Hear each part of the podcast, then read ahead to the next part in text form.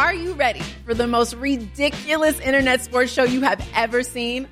Welcome to React, home of the most outrageous and hilarious videos the web has to offer. So join me, Rocky Theus, and my co host, Raiders Pro Bowl defensive end Maxx Crosby, as we invite your favorite athletes, celebrities, influencers, entertainers in for an episode of games, laughs, and of course, the funniest reactions to the wildest web clips out there. Catch Reacts on YouTube, and that is Reacts, R E A X X. Don't miss it. This podcast episode is brought to you by Coors Light. These days, everything is go, go, go. It's nonstop hustle all the time. Work, friends, family expect you to be on 24 7. Well, sometimes you just need to reach for a Coors Light because it's made to chill. Coors Light is cold lagered, cold filtered, and cold packaged. It's as crisp and refreshing as the Colorado Rockies. It is literally made to chill. Coors Light is the one I choose when I need to unwind. So when you want to hit reset, reach for the beer that's made to chill. Get Coors Light in the new look delivered straight to your door with Drizzly or Instacart. Celebrate responsibly. Coors Brewing Company, Golden, Colorado.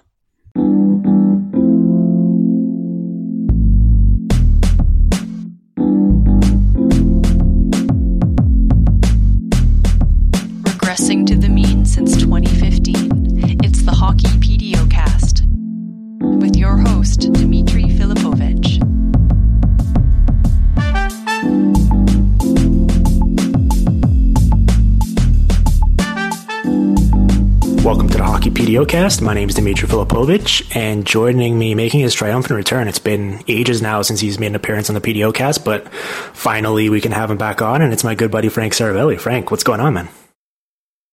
Well, it's because you're no longer with that company that can't be named. I mean, it's like the one unwritten rule of Yep. uh, sports media that I learned since joining TSN is you don't talk about the other company. Anything that happens on Twitter might as well not have happened if it came from the other company.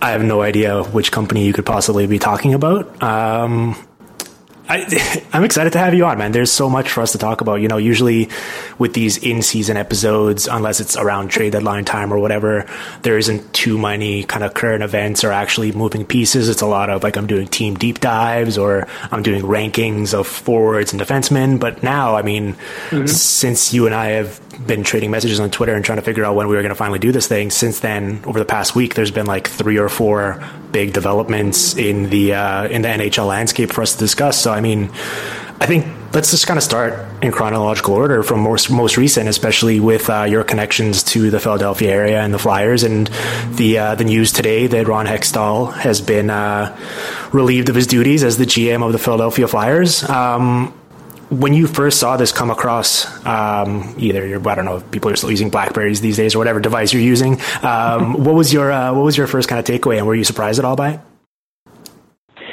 Well, I knew something was going to happen. It was just a question of what. Would it be the coach? Would it be the decision to bring up Carter Hart from the AHL to solve these goaltending problems?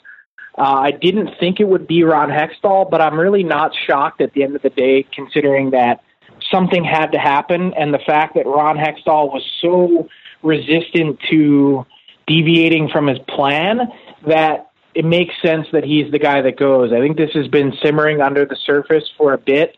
Uh, it's quite clear that the Flyers and Paul Holmgren thought that they should be doing more to try and win. And I don't even want to call it speeding up the rebuild. Rebuild. I mean, we're in year five of the Hextall plan. Mm-hmm. At some point, they probably deserve to take that step. And by Ron Hextall's own admission in the preseason, he thought this would be the team this year to help start to take that step.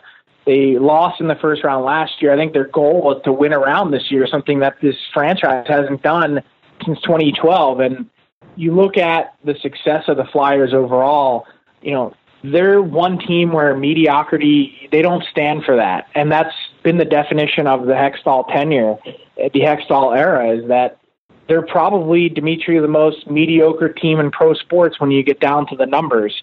They've missed the playoffs as many years as they've made it since Hextall's been in, in charge. Their points percentage is 550.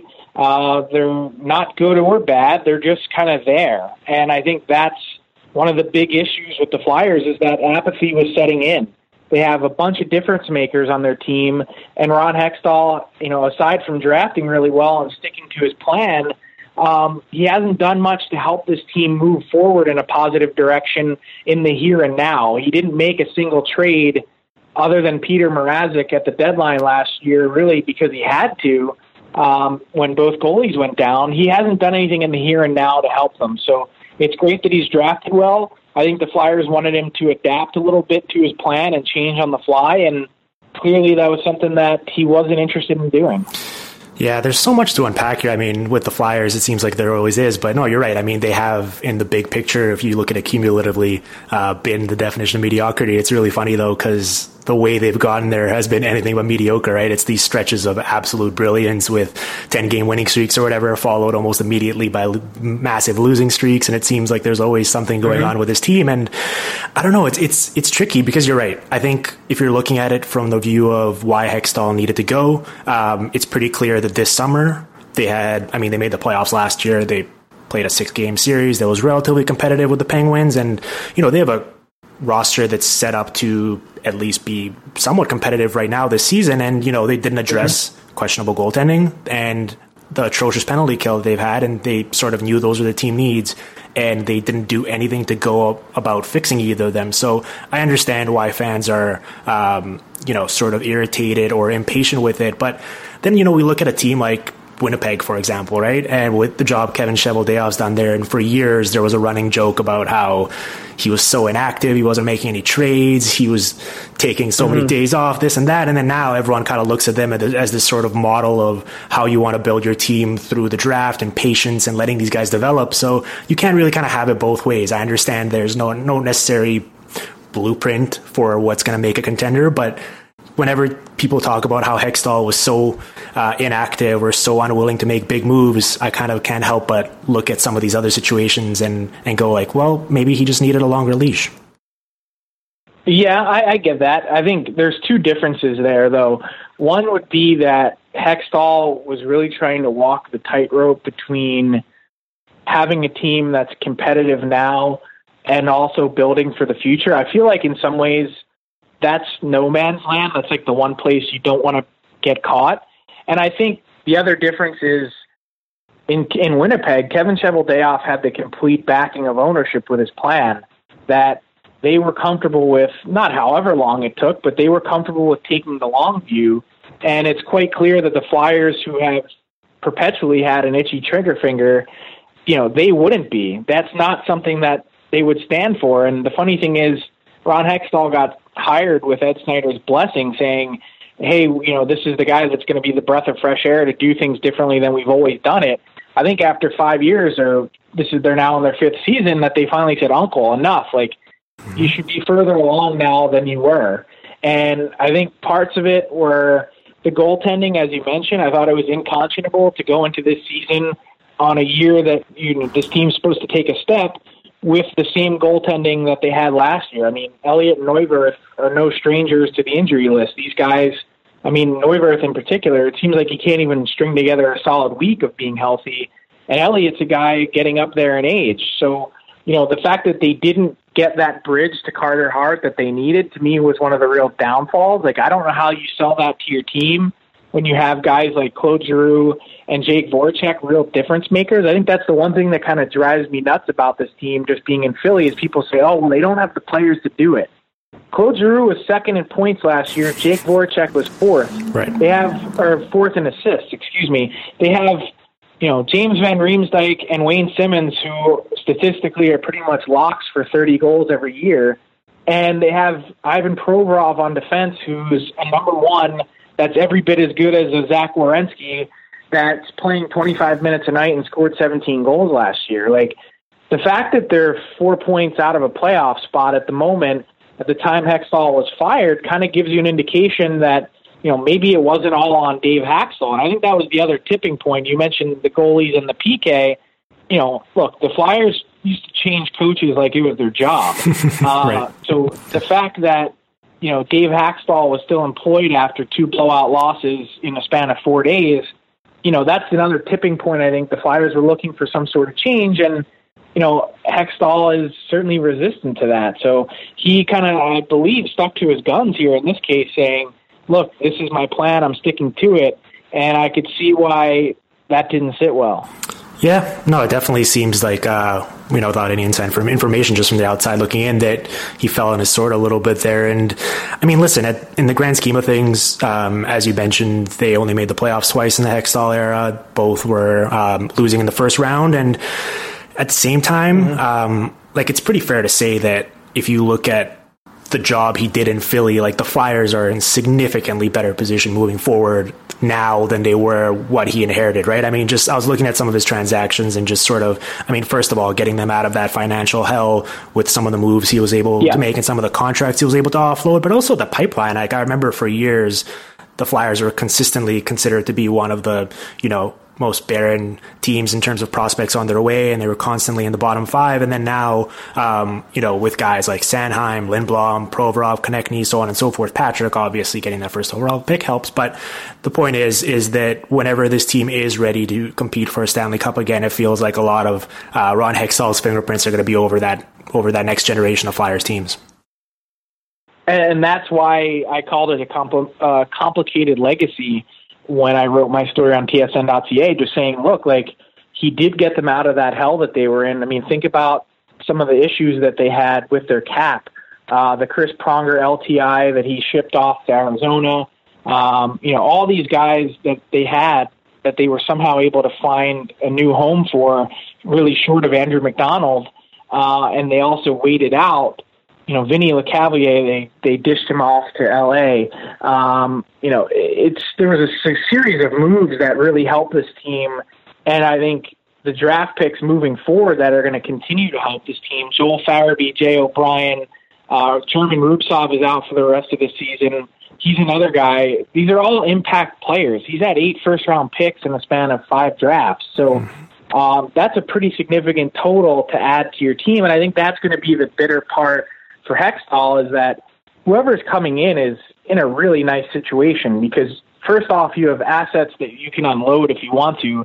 Your pipeline is pretty full. They've been consistently ranked as one of the one or two or three best systems uh, in terms of prospects now after being so far down the rankings, as you were saying. And so not only that, but you have pieces on your roster that you can continue to build around. I mean, Claude Giroux isn't old, uh, and same with Jake Voracek and James Van Riemsdyk. They're kind of right at the end of that sweet spot that players really find a ton of success in on on that age flow chart. So, you know, to me, moving forward, it's going to be a really attractive job.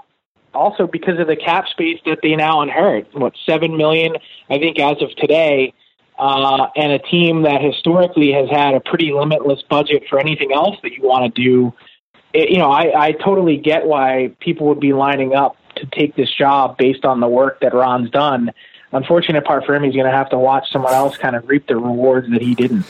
Yeah, no, there's a lot to work with. I like a lot of the pieces they have, uh, both right now and moving forward. And I guess, you know, with that cap space you mentioned and sort of the obvious needs, particularly in net, um, I know a guy who's been linked to the Flyers quite a bit in the recent past has been Sergei Bobrovsky with his impending free agency and sort of the uncertainty there with, you know, his future with Columbus. And obviously, I, you know, everyone views him as one of the best handful of goalies in the league still. Like, do you think that, mm-hmm. that is a natural fit or do you think the fact that, um, obviously Columbus is still a really good team that has Stanley Cup aspirations, and the fact that uh, you know we don't typically see goalies of this pedigree moved, especially at this point of their career. There's very little turnover there. I just I, there's like very few historical comparables for me to look at and point to and go, okay, they almost never make it to market. Yeah, so like, how are we supposed to evaluate this situation? It seems like it's kind of a bit of an anomaly, and that's why I'm very fascinated to see how it plays out. But obviously, you know, the fit is there, but at the same time, like we've been down this road with the Flyers so many times before. It seems like,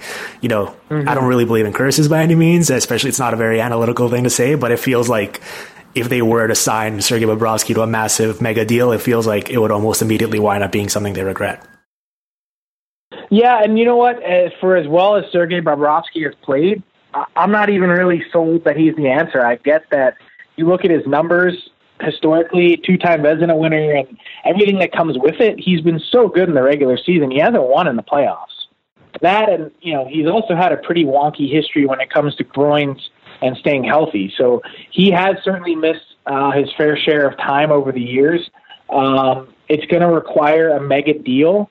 The only thing that's interesting to me from a Philly perspective is I wonder how hungry they are to do so, in the sense that they righted a wrong with James Van Riemsdyk over the summer, signing him to that $35 million deal, bringing him back. And do they want to try and go out and right this same wrong that they had uh, with Sergei Bobrovsky, the mistake that they made dealing him after signing Ilya Bryzgalov? They felt like they had no choice. Um, you know, historically, I have no idea what the new GM is thinking. Uh, historically, Paul Holmgren is a guy that doesn't believe in spending a lot of money in GM in goalies, excuse me, on the cap. And I think you know, from an analytical perspective, certainly people would back that, saying that you know you can get close to league average goaltending uh, without spending a ton. That once you get past those handful of top goalies, that really everyone else can be or has the potential to be in that same ballpark. You saw that in 2010 when they went to the Stanley Cup final with Michael Leighton, and I think that kind of reinforced that notion for the Flyers until Ed Snider was the one who stepped in and said, "We're not doing this again. We're going out and signing the best goalie available." And unfortunately, they bid against themselves, getting Ilya Bryzgalov on that humongous big contract. So, mm-hmm. um, to me, I don't know which way they go. I get why they would be interested in Bobrovsky because he's the shiny new toy on the market, but you know, I'd be curious to, to look and see what else is out there. I know just off the top of my head, Cam Talbot is a pending uh, unrestricted free agent. Jimmy Howard, um, you know, no one really gets me excited, but point being that you only need a, a two year deal maybe to get you to Carter Hart. They need the bridge to Carter Hart, which they haven't had and who knows how quickly he's able to cross it. But you know, that's that's should their goal, not any sort of long term solution with Sergei Bobrovsky because they don't need him. Yeah, I mean it'll be a tricky thing to navigate. I imagine the uh, you know the GM that comes in to inherit this job. We said it is a, a very you know luxurious and and um, tantalizing job for anyone to inherit because of the pieces there. But at the same time, just based on the guy who just went out the door and sort of the reason why he was let go, I imagine there's going to be quite a bit of pressure and incentive to make some sort of a splash move and sort of reinvigorate this franchise. Mm-hmm and that could ultimately wind up being like the most detrimental thing they could possibly do, right? So it's like it's going to be a very tough thing to balance that and kind of stay the course while also making this your own team. Yeah, I think the easiest solution would be to get a guy this year that just is a stopgap guy mm-hmm. that can, you know, pending UFA, that can a rental that can give you some solid and dependable goaltending from now until you know whenever you're finished playing, if it's April, May, or June. Um, I don't know how many of those guys are out there.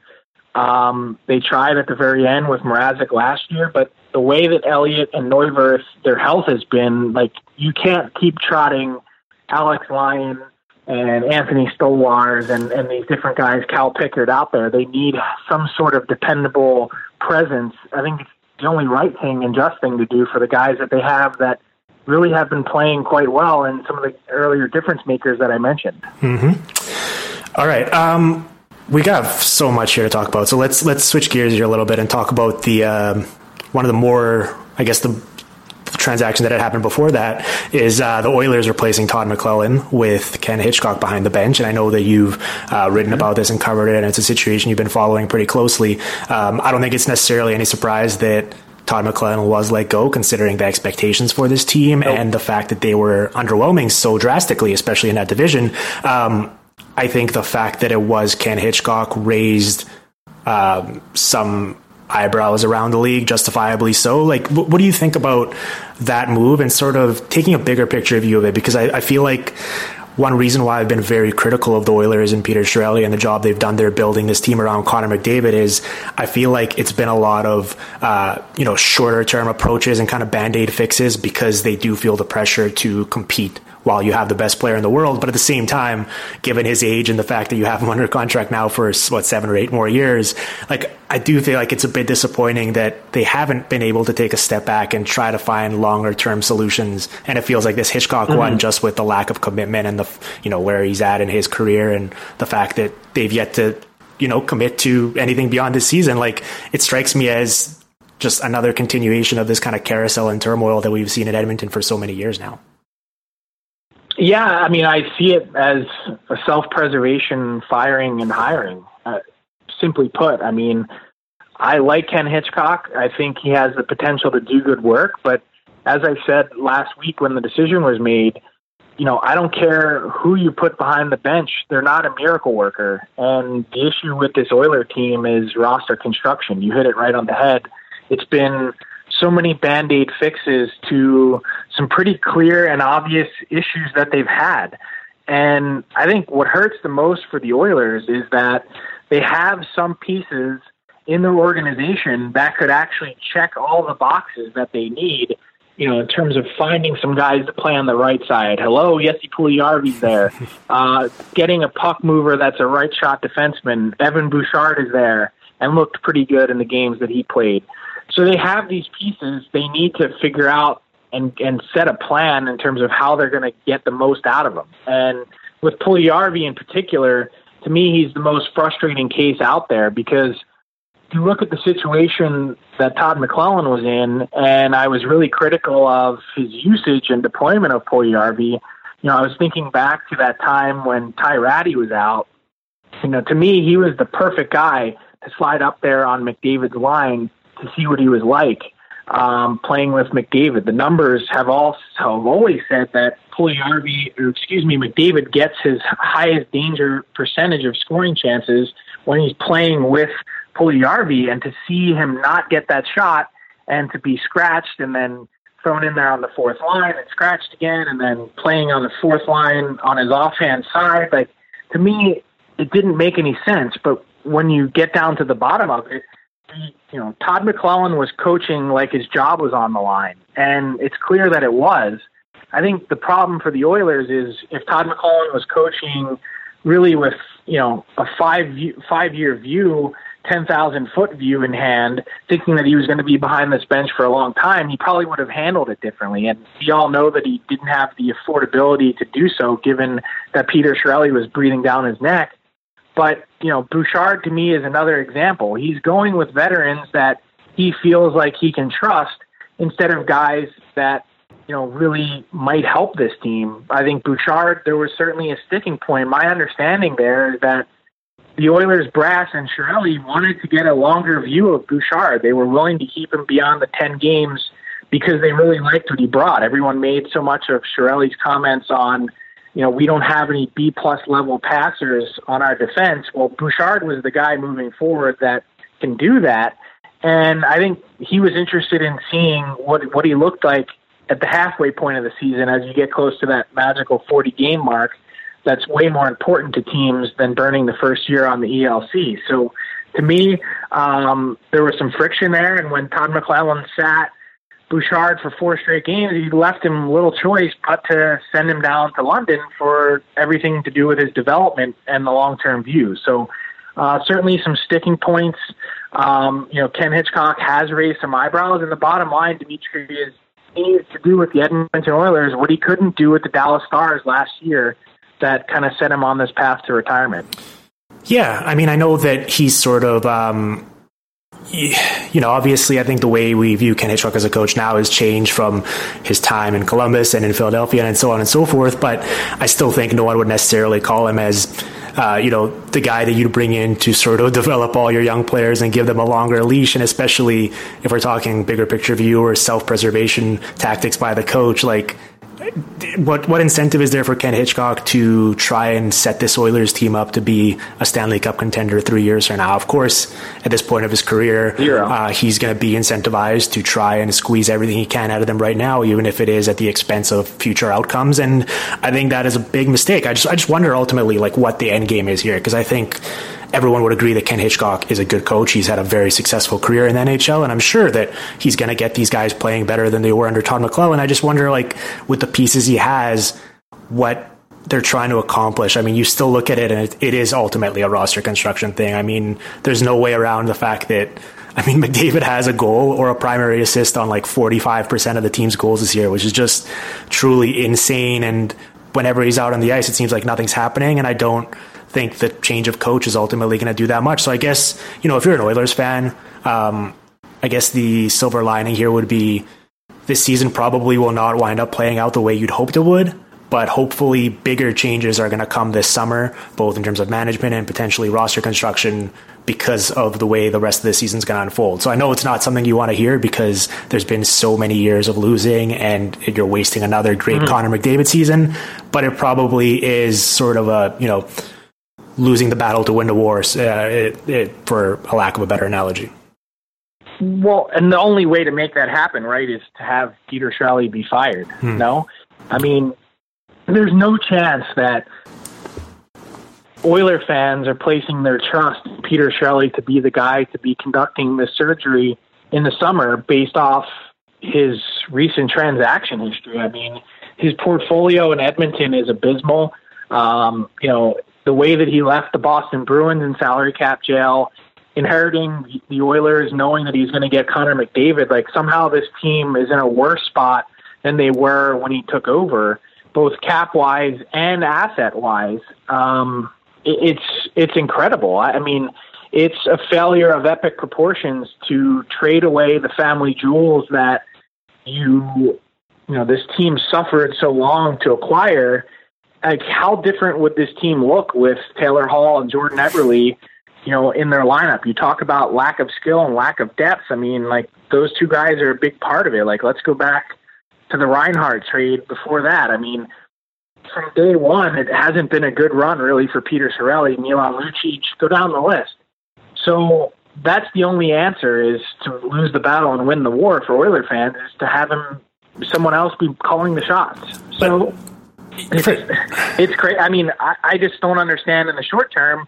It's exactly what it sounds like. Short term, Ken Hitchcock is here to make the playoffs and save Peter Chiarelli's job. That's the only reason he was brought in. You know, anything else that Ken Hitchcock is, is saying, like he's a master of.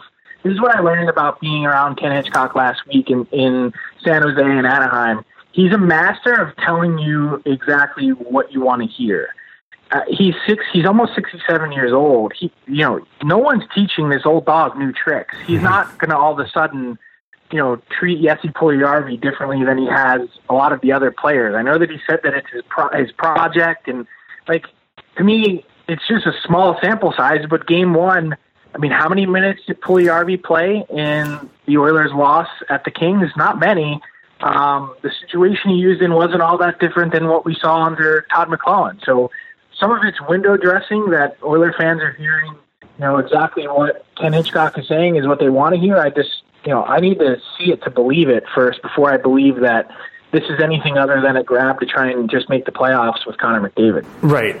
And obviously, I mean, when you do have Connor McDavid and you make the playoffs, we've seen in the past, you know, you have a chance to do something special. But I think if you're an Oilers mm-hmm. fan, like, wouldn't that be the worst case scenario for the outcome of this season to like ride those top guys to the point of making the playoffs and then like losing in round one and then all of a sudden you know Peter Chiarelli can go to ownership and go like, oh, we're moving in the right direction now that we have this new coach, and all of a sudden Hitchcock and Chiarelli are back for another season, and you're just kind of in this never-ending loop of just spinning your tires in the mud. Like it seems like that would probably be the worst case scenario for for that you know this franchise moving forward. I said it before with the Flyers. No man's land is the absolute worst place to be in the NHL. Yeah. And it seems like that's exactly where the Oilers are, which is very upsetting. And I've said this time and time again on this podcast, but you know, people always come at me for being overly critical of Chiarelli and making fun of the Oilers. And it comes from a place of just, I'm not mad, I'm disappointed because as a hockey fan and as someone who covers this league for a living, like I want to watch Connor McDavid on the biggest stage competing for the ultimate prize. And mm-hmm it's a disservice to everyone out there that that's not happening because he's so freaking good and it's very clear he's the best player in the world and there's only so much one player can do in hockey unfortunately and um, until that changes it's we're just going to keep rehashing the same conversation over and over again mm-hmm. I said before, the Oilers are the best team in the league when Connor McDavid is on the ice, and they're the worst when he's off of it. Yeah. He only plays 22 or 23 minutes a night. They need to figure out what they're doing with the other you know 37 or 38 minutes because it's abysmal. They they it's just to think of where they were and where they've now gotten to, and they've gone in the opposite direction while having Connor McDavid. Like I don't, it, I don't know that you could make all these same mistakes again if you tried to be this bad. all right, that's a great place for us to take a quick break here to hear from a sponsor, and we'll uh, we'll pick up this conversation on other things. Getting tickets online can be far too complicated. With hundreds of websites and varying levels of reliability, it's hard to know who to trust out there. That's why SeatGeek's the way to go because they're going to do all the work for you by pulling millions of tickets into one place so you can easily find the seats you want for a price you're willing to pay. There's nothing quite like being there in person, and SeatGeek's going to get you closer to their action for a great value. SeatGeek's designed to make your ticket buying experience easier than ever before by searching multiple ticket sites and grading every ticket based on value. They're going to help you immediately identify the best seats that fit your budget. Plus, every purchase with them is fully guaranteed, so you can shop for your tickets with full confidence knowing that what you pay for is what you're going to get. That's why you need to make SeatGeek your go-to ticket source for everything from sports and concerts to comedy and theater. People that have listened to this show in the past know that uh, I constantly use SeatGeek myself for any type of sporting event that I go to. Um, unfortunately, I haven't had the good fortune of going to any events recently, but that's mostly because I'm a nerd who's constantly sitting at home watching hockey. And fortunately, uh, my f- listeners out there live more uh, exciting and fulfilling lives and take me up on my offer and uh, use SeatGeek to get out there and have some fun themselves. And most recently, uh, one of my listeners, Billy Hanley, who's an Islanders fan, got to go out and watch an Islanders Rangers game. And even though his team didn't wind up winning on that night, at least he got to see a Cody McLeod goal up close and personal. And he's going to be sharing that story and regaling his grandchildren with it one day, so it's all worth it. As my listeners, uh, you're going to get $10 off your first SeatGeek purchase just for listening to the show, and all you have to do is download the SeatGeek app and enter the promo code PDO today. That's promo code PDO for $10 off your first SeatGeek purchase. Now let's get back to the show. Okay, Frank, as the guest, I'll give you the choice. Do you want to talk about the Dylan Strome trade that happened last night, or do you want to get into the whole Willie Nylander situation? Which which uh, which topic interests you more? Ooh, um, I mean, we're going to do both. It's just a matter of situation. Okay, so there's three options here, obviously, right? There's trade him. There's sign him to a contract. Um, whether it's short or long term, or there's just him sitting out all year. Um, you know, this conversation could obviously be deemed uh, kind of outdated because the December 1st deadline's approaching, and any day now we could find out some sort of resolution to this. Mm-hmm. But, I mean, are you. Okay, I guess the first natural question here is Are you surprised that it has taken this long for something to play out? Yeah, I am. I, I think, you know, this is really unprecedented. Um, in the sense that no one has lasted this long among RFAs under you know the post lockout salary cap world. Um, I'm not surprised that both sides have dug in based on what this means in the real long view for both sides. Yeah, obviously the easy part to dissect is Kyle Dubas not only in his first negotiation or real tense negotiation as a GM to not back down and send the message to agents and GMs around the league that he's going to stand tall. The other part is he's got a budget that he has to work with. They made a promise to John Tavares that when he signed for 11 million bucks that he would have the, the necessary cap flexibility to retain all the players that they had when he signed. He said that he wanted to come Tavares did an add, not subtract.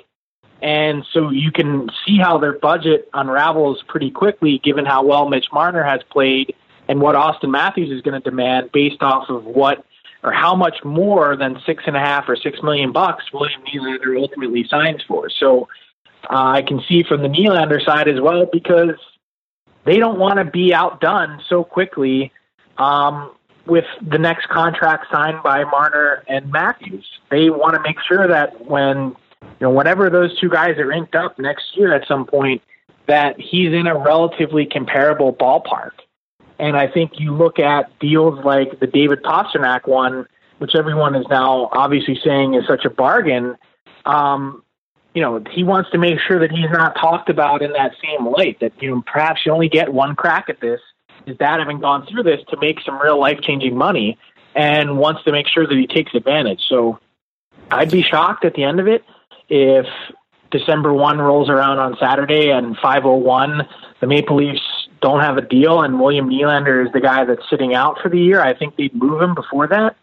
But I understand, you know, that they've come a long way and they're still not over the finish line as well. Yeah, I mean, it definitely seems crazy that there's even the potential that there wouldn't be a resolution to this this season just because of the caliber of player and the caliber of the team and the fact that, you know, they do have cup aspirations this season and he would obviously help them quite a bit.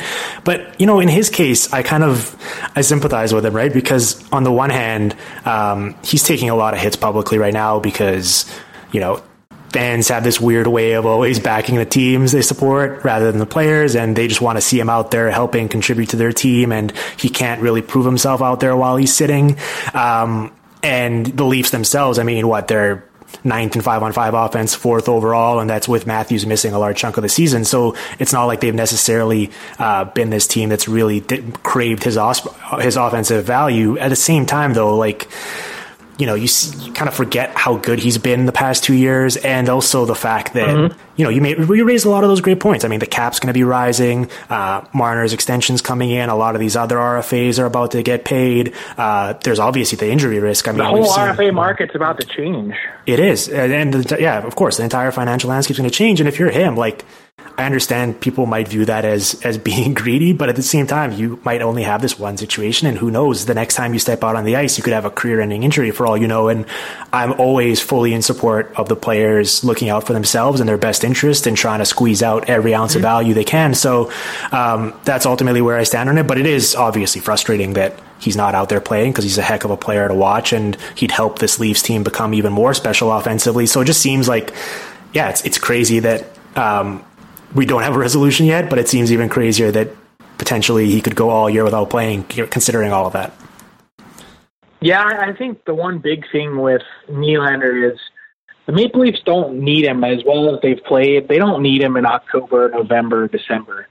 They need to add one more difference maker in a playoff series that can help put this team over the top. As well as they played, they don't have anything to show for it over the last couple of years. And I think that's what's hurt and not having a guy like Nylander, another weapon in your lineup that just you know adds to the depth that you already have. There's a debate, you know, is the best top nine in hockey in Toronto? Is it in Winnipeg? Um, you know, to me, I probably give the edge to Winnipeg, but I understand with Toronto and how well they've played. Um, you know, it's it's a heck of a debate, and they need one more weapon that they can throw at teams in a playoff series, not not in the here and now. So that's the kind of big big long term view is that's exactly what you get with William Nylander if he's under contract. Right. Yeah. Like I I, I love Kasperi Kapanen's game and he looked great for that little stretch while Matthews was still healthy, but it's pretty clear watching that there's a different level there of uh, offensive ability and kind of creativity yeah. and capability when Nylander's out there with Matthews. And I don't know, like, do you think is has there been more rumblings behind the scenes in terms of uh, the Leafs exploring that trade market, or is it one of those things where they're really waiting until they get to you know right before the deadline before they fully explore that. Because I imagine there's a ton of interest around the league for what 22 year old or whatever Nylander is now with his uh, resume and his ability. And especially you'd think that the team acquiring would probably be even more incentivized to play him down the middle as opposed to where he's been playing on the wing on the Leafs. Like so he has, has a tr- ton of trade value. And it feels like we've only really heard the Hurricanes I guess maybe just because of the way the roster is kind of fit in terms of potential trades with defensemen they have. But has there been more of that, or are we just not um, hearing about it? I think there's been more that the Leafs have done a really good job of keeping quiet. I think my my sense of the situation is that as it stands on Monday, five or six days before the deadline, Kyle Dubas has a general sense of from teams what he could get for William Nylander. Now, if you get to the final 48 hours and there's still no deal, my sense is that the communication would increase to the point where he's starting to press teams on, well, can I get this uh, over and above what he already kind of has as an initial idea. And so that's kind of, I think, how he's proceeded in this, you know, negotiation. But the interesting part that not a lot of people have hit on, Dimitri, is the fact that the Nylander camp has the ability here to talk to all of these other 30 teams. Right. It's a unique situation in that he can, any leverage that the Leafs were trying to create by having that story out there that Kyle Dubas was beginning to field initial offers or initial uh, get a sense what he could get is they can do the same thing. They can call a team and first off, they can scuttle things by saying, look, there's no chance that we'd sign with you. Like, this is what we'd be asking for. That's a different or maybe above what we're looking for in Toronto. Um, he can also get a sense to, you know, is this real? And it kind of decreases the Leafs' leverage from that standpoint that these two sides are on a level playing field here and that they can talk to all 30 teams, which is really rare for a guy that could potentially be traded. I mean, you mentioned this. Uh, let's talk about the whole league here and how this impacts it. I know uh, there are 30 other, other teams other than the Leafs, and this situation will obviously influence that. And, you know, you mentioned the RFA class and how the landscape's going to change and everything. And you just look at the list of guys, and, you know, you have Mikko Rantanen with this insane season Crazy. he's having. Uh, Brayden Point, who's right up there in terms of goal scoring. I mean, Matthew Tkachuk, Sebastian Aho. You go on down the line. I mean, Patrik Laine, for goodness sake. There's so many guys that are about to get paid and cash in this summer. Do you think that this entire situation and sort of how it's unfolding um, is going to influence those transactions we see uh, that are coming up this summer in terms of both uh, the team's need or desire they have to make something happen quickly before they get priced out of stuff, or from the player's perspective, now that we are seeing a bit of a historical precedence with what Nylander is doing, similar to kind of what we saw with in the NFL with Le'Veon Bell this, mm-hmm. this year.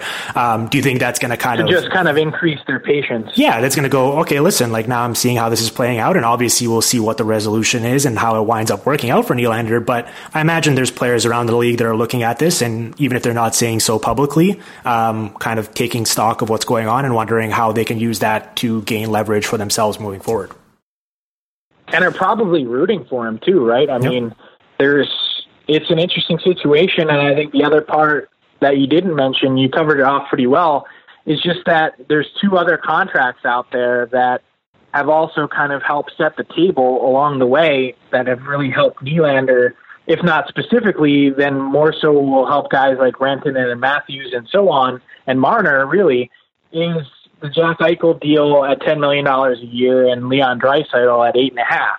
I mean, the Eichel one is fascinating. That you know teams and players, excuse me, and agents are now looking at that. If you're a guy like Marner saying, "Well, if Jack Eichel is at ten, then I should be at ten and a half, or maybe even north of that," it starts to get really interesting really quick. I, if I hear that Jack Eichel is a ten million dollar player, I don't bat an eye at all at Marner being at that same level if not above. So those are two deals that everyone is looking for as have already kind of changed the landscape. And then whatever Nylander gets is just kind of on top of that as well, given what he's went through to help get to that point. Yeah, and I imagine like the Jets, who are sort of in a similar spot here in terms of uh, their upward trajectory as a franchise and some of the young talent they have that's about to get paid. You know, they have similar to how the Leafs have uh, Nylander and Marner. I guess you know those guys are a year spread apart. This summer, the Jets have to make some decisions on Kyle Connor and Patrik Laine, and I mean, obviously, it's a great problem to have if both guys keep playing the way they have this season, but given their financial situation and how much those guys are set to be paid and how this Nylander situation is unfolding, all of a sudden, um, you know, you start to try to make the numbers work and your head gets spinning thinking about how the Jets are going to make that work. Yeah, I mean, it's going to have to come at a cost to something because really, realistically, I think the conversation we're going to have, be having with the Winnipeg Jets at this point next year is the same one that's been ongoing with the Leafs forever, which has been will they have the defenseman to really stand up and and make a difference and rely upon in a Stanley Cup run because maybe the one guy left standing is Dustin Byfuglien at 7.6 million, but Trouba is an RFA at 5.5, Myers is a UFA at 5.5.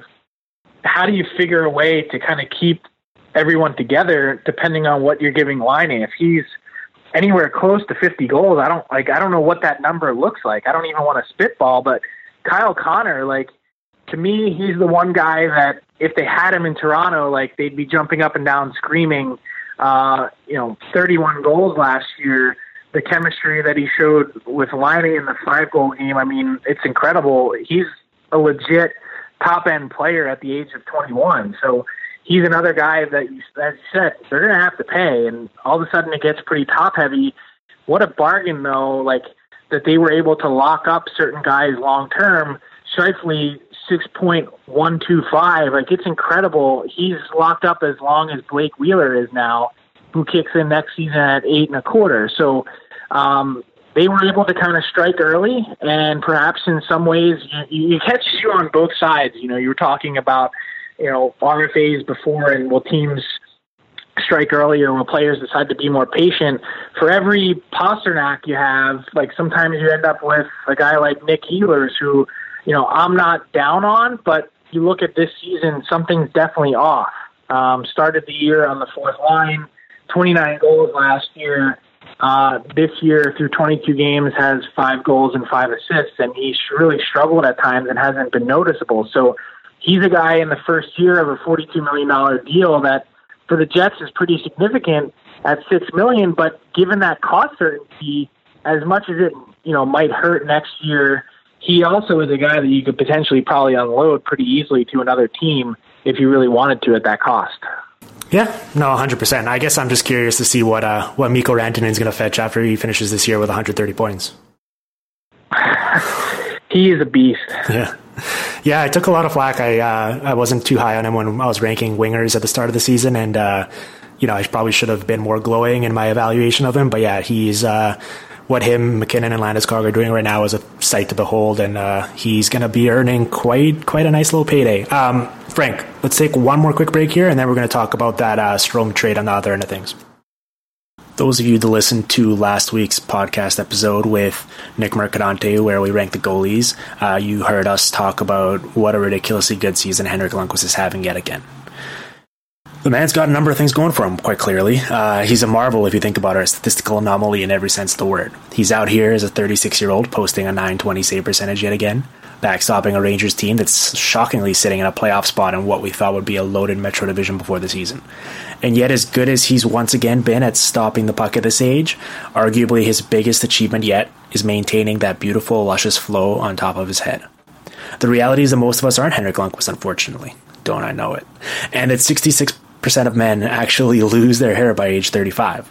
But the thing is, when you start to notice hair loss, it's too late because it's a lot easier to keep the hair you have than to replace the hair you've lost.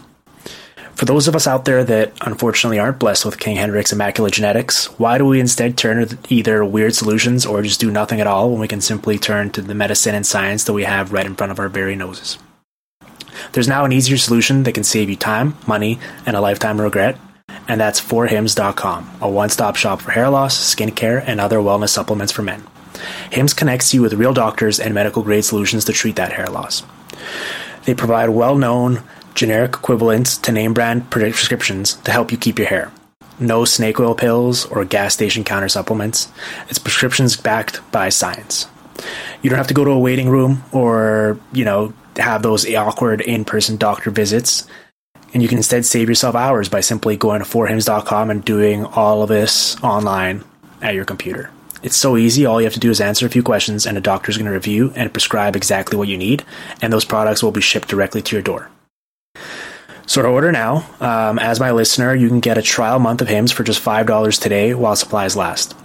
Go to the website and check out all the full details and realize that what would otherwise cost hundreds of dollars if you went to the doctor or pharmacy you can get for just $5 now. Go to forhims.com slash PDO. That's forhims.com slash PDO, forhims.com slash PDO. And now let's get back to the show. Okay, so uh, last night we got a, a, little Sunday night special. Um, the Blackhawks and the Coyotes for seemingly the uh, 45,000th time traded. And um, we saw to recap it, Nick Schmaltz moved for Dylan Strome and, and Brendan Perlini. Um, let's, I guess, let's take this from the Hawks' perspective because I feel like you know Dylan Strome is the biggest name involved in this trade, and it's watching the discourse about him online has been fascinating to me because the pros of him are obviously you know quite obvious. He's still only 21 years old. He has a track record of success mm-hmm. as a big time point producer at both the OHL level and also more importantly the AHL level last year. Um, the concerns with him, uh, I watching him play, I, I do think the cons- the skating is a major red flag, and I'm not sure it's going to mm-hmm. stop him from being an NHL player for a long time. But in terms of getting to those heights that he has at previous levels, I think that is a big sticking point. And the other thing is, and this is something I really wanted to get to because it's a major pet peeve of mine. If I see one more person cite the fact that he was taken third overall as a reason why he couldn't possibly be traded, I am going to do something very bad because it's it's it's it, it just drives me crazy. Like people don't seem to grasp the concept of sunk costs and the fact that as soon as he's taken third overall, uh, that pretty much stops. It loses all value. Like it, it, sucks that the Coyotes missed out on Marner and Provorov and Werenski and so on and so forth. Um, but once mm-hmm. you take that guy at third overall, like that's a sunk cost, and ultimately you have to reevaluate based on what he's done up until this point and what he's done, especially at the NHL level, in albeit only 48 games, is not very much. So I don't know, like where are you at with this one? Because on paper, just based on name value, I see people talking about it as a slam dunk home run trade for the for the Blackhawks. But when you actually look at it a bit closer, I'm not necessarily sure how to feel about it. Yeah, I would kind of lean towards this being a win for the Coyotes, to be honest. Um, I thought John Chayka hit it on the head. By the way, Strome wasn't his draft pick. Chayka was hired in 2016. Right. Strome was drafted third overall in 2015.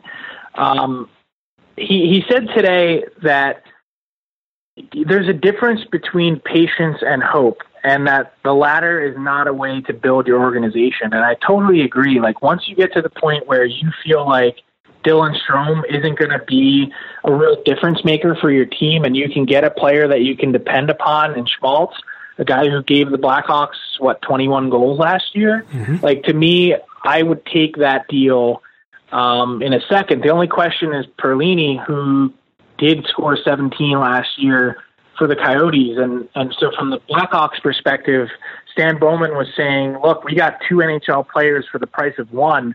We're going to make that deal any day of the week." Um, it has it gotten that bad in Chicago that they're just dying for bodies at this point? I mean, I guess it has, given uh, their lack of prospect depth and the fact that they traded so many draft picks over the years to get the Stanley Cups, deals that you'll make every single time. They're now paying the price for it. But I kind of like the forward thinking from Chayka saying, like, look, at a certain point, we're just cutting ties here. We don't think Dylan Strome is going to be the guy here. We don't think he's ever going to be the guy.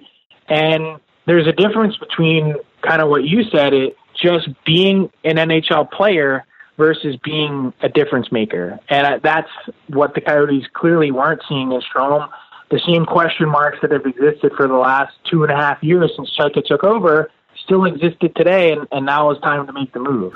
Yeah, I mean, listen, like neither you or I are qualified enough to, as skating coaches or skating experts, to say whether Strome can like biomechanically get better at skating. I mean, we've seen guys like Bo Horvat and John Tavares and so on and so it's forth happened, improve. And obviously, with technology these days, like it's quite possible, especially at 21 years old. But at the same time, um, right, to be that elite player where you're a point a game or even better, as he's been in the AHL and both OHL, you do need skating in today's league. And um, I'm very curious to see how he develops. I mean, listen, both teams are ultimately looking for the same thing here, it feels like, which is that kind of elusive number two center.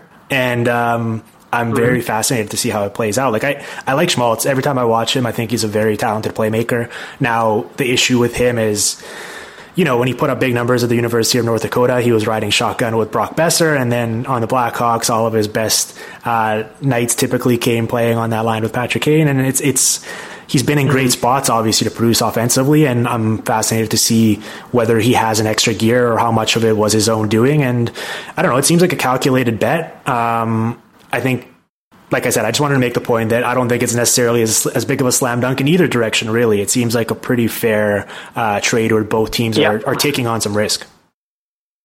Yeah, I mean, Schmaltz is clearly the more defined player at this point. Knowing and knowing what you're getting, I just place a high value on that. You know, sometimes potential is the play. In this case, we know enough about Dylan Strome at this point to make some sort of judgment. I don't mean we, I mean the Coyotes have seen him up close and personal. They know him better than anyone. If they're making that bet, you know, we always see, you know, always like, wow, look at this first rounder that's been traded. You know, Marko Dano is a guy just with a Chicago connection. Everyone's like, know, first rounder traded. That's so interesting. Can't wait to get that guy in my lineup. And you kind of figure out like, teams are so invested in first round picks. Like they don't just trade him unless they have a real good idea that he's not going to work out. It's kind of rare that a guy does get traded and plays better somewhere else. There's way more the other way around. Uh, than that way. Yeah, I mean, it goes both ways, obviously, because I don't want to necessarily be like, you know, doing the whole appeal to authority thing here, because teams clearly make mistakes and guys get traded uh, prematurely sure. and wind up blossoming. But you're right. I mean, if you had a guy in your system for a couple years and all of a sudden uh, a team that has had that guy is very willing to trade him all of a sudden for what you'd perceive to be below market value, like it should raise some red flags for why they are so willing to move on. Sure. Right?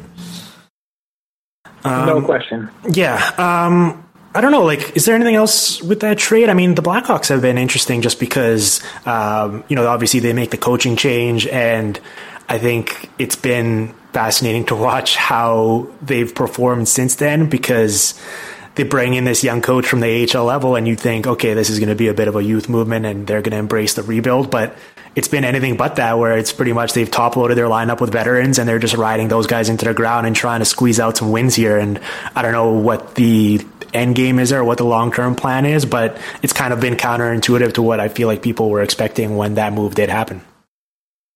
Yeah, it's basically been like play Patrick Kane until his wheels fall off, right? Yeah, and Duncan Keith and Brent Seabrook as the top pair. It's it's been I don't know what year it is, but it doesn't feel like it's uh, 2018-19 with how the Blackhawks are playing. Well, more I'm more curious, you know, less interested in the Blackhawks and more curious where does Joel Quenneville land? Mm. You know, like I wonder if the Flyers end up hiring, say, Ron Francis, for instance, is Quenneville the guy that he brings in? Um, you know, clearly the Flyers are looking for some sort of splash to bring it full circle to the beginning of, of our conversation. I mean, Ron Francis has a deep, long-standing relationship with with Quenneville from their playing days in Hartford. Like, you would think that that would be a really obvious connection, and Flyers fans have been clamoring for Joel Quenneville uh, as a guy that can come in and be that difference maker for this team. Um, you know, what a bloody month it's been. November still has a few days left. Uh, curious what that means for William Nylander's season, but the fact that it's been four head coaches and now a GM in a span of like three weeks, it's been it's been pretty interesting. Yeah, no, it has, and I'm thankful for that. Um, yeah, I don't know. Is there any other big kind of big picture storylines that we haven't hit on here? I mean, it seems like we've kind of gotten to most of the transactional stuff at least. Yeah, I'm really fascinated in Buffalo. Mm-hmm. Um, they're the team that you know they're ahead of the Toronto Maple Leafs at this point through the same number of games played, which is fascinating. I mean, I know a nine-game win streak will certainly help you out a bit in the standings, but um, just going through the player media tour in September, like I polled all the guys that I talked to, thirty some, thirty-six of them or something, and they were all saying their two surprise teams were Buffalo and Arizona. And Arizona has gotten it together when you consider kind of how bad their start was, that they've really, you know, turned it around at times. They're kind of slumping again. Uh, but the Pacific has been so bad and has, you know, has quickly become the old Southeast division. Mm-hmm. Like you look at the teams that are in playoff spots and how underwhelming they've been and how bad the Pacific has been in, in all, like, I don't think yeah, other than maybe LA, I don't know that there's going to be a point up until the very end that you're going to be declaring teams like Arizona, Edmonton, and Vancouver out. And really, what does the Buffalo Sabres being in that top three spot mean for the rest of the East for teams that kind of thought that they would be in the mix? That all of a sudden, at least at this point, bumps Boston to a wild card spot, and they've been pretty much exactly that this season, a wild card at times um, you know, what does that mean for the rest of the East? So it's it's kind of been fascinating to figure out. A lot of team, you know, a lot of people were thinking that uh, this would be the year, maybe that the Atlantic gets a couple more teams in than the Metro, but the Metro has produced the last two Stanley Cup winners.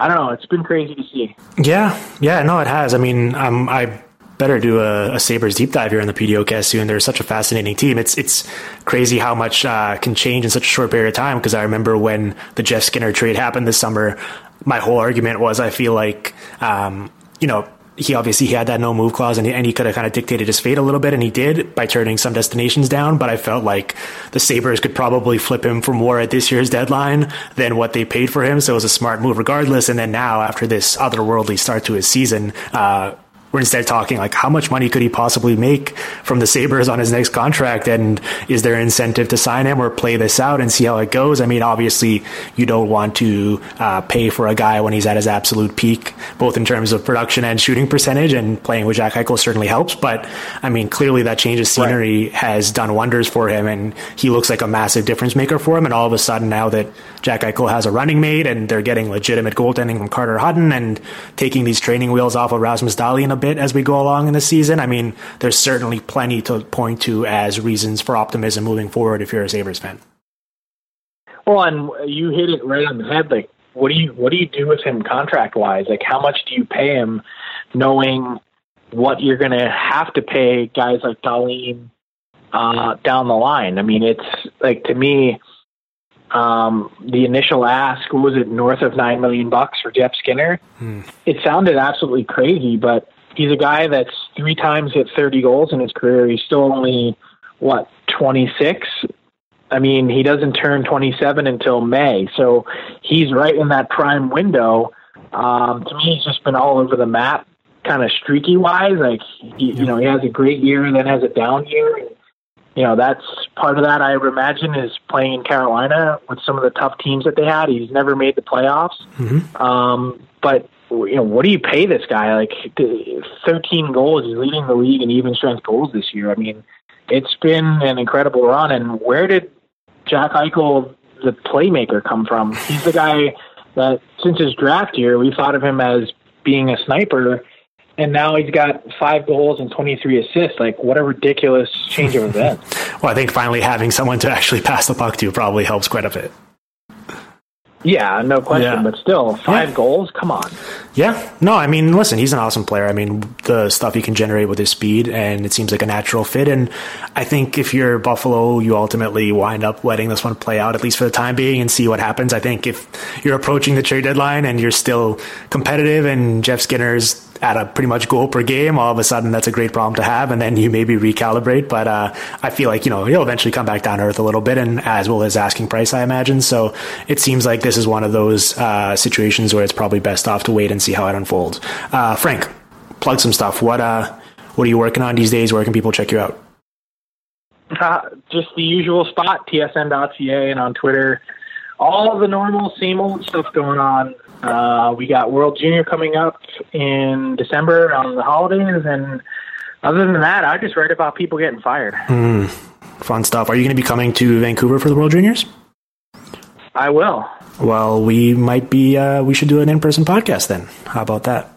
Let's do it. I'm in. All right, I'm looking forward to it. And, and before you get out of here, I'm going to let the listeners know. Uh, peek behind the curtain.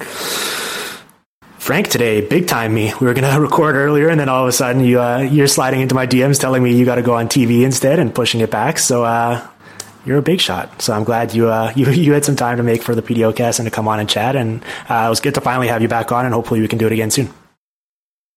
Not I'm not a big timer, just a mercenary. I go where I'm told, and I go where I'm paid. So happy to join you anytime, Dimitri. Awesome, chat soon. Before we do get out of here, I wanted to quickly give a shout out to Puckpedia, a website that's made life significantly easier for me and the Hockey PDOcast ever since bursting onto the scene. Uh, Puckpedia.com recently launched, and it's the ultimate source for hockey fans. It's got any type of information really that you could be looking for, whether it's salary cap info, player salaries, basic and advanced stats, draft and transaction history, news feeds, injury news, game previews, uh, whatever you're looking for, they're going to have it. And that's ultimately the main selling point here for Puckpedia because during a time where you know, if you're looking for a bunch of different stuff for a story or to try and prove a point to your friends in an argument you're having, uh, you're going through various different outlets and opening a bunch of tabs to try and, you know, get to the bottom of it. And Puckpedia has made it easy enough for you to just uh, have a one stop shop for all that information. Um, it's become my go to source when I'm preparing for the show because it's so user friendly and easy to navigate. And like I said, um, has everything that I need in that one place, so I don't need to be bouncing around. Uh, you know, I've talked about on the show before. I personally really love the agent information they have um, with the agent leaderboard and um, trying to figure out uh, you know which players are represented by which agents and and all that goodness. But they also got you know stuff like for today's show, for example. When I was preparing preparing for my conversation with Frank. I'm trying to figure out who the upcoming uh, RFAs are in that conversation we were having, and right there, uh, just a couple clicks, I've got it all listed and sorted for me, and uh, like I said, it makes life significantly easier for me, and I'm sure it'll help you out as well. So um, go check out puckpedia.com, uh, follow them on Twitter at puckpedia, and uh, look forward to all the useful information they're tweeting out there, uh, whether it's signings or news or any kind of transaction, really. With that said, uh, we're going to get out of here from now finally. Um, thanks for listening to today's show. And remember to listen to the podcast on Spotify if that's your cup of tea. Um, and go to iTunes and leave a rating and review. It's be uh, greatly appreciated and helps us out. And yeah, I think that's all for now. So thanks for listening, and check back later this week for another episode of the Hockey PDO cast.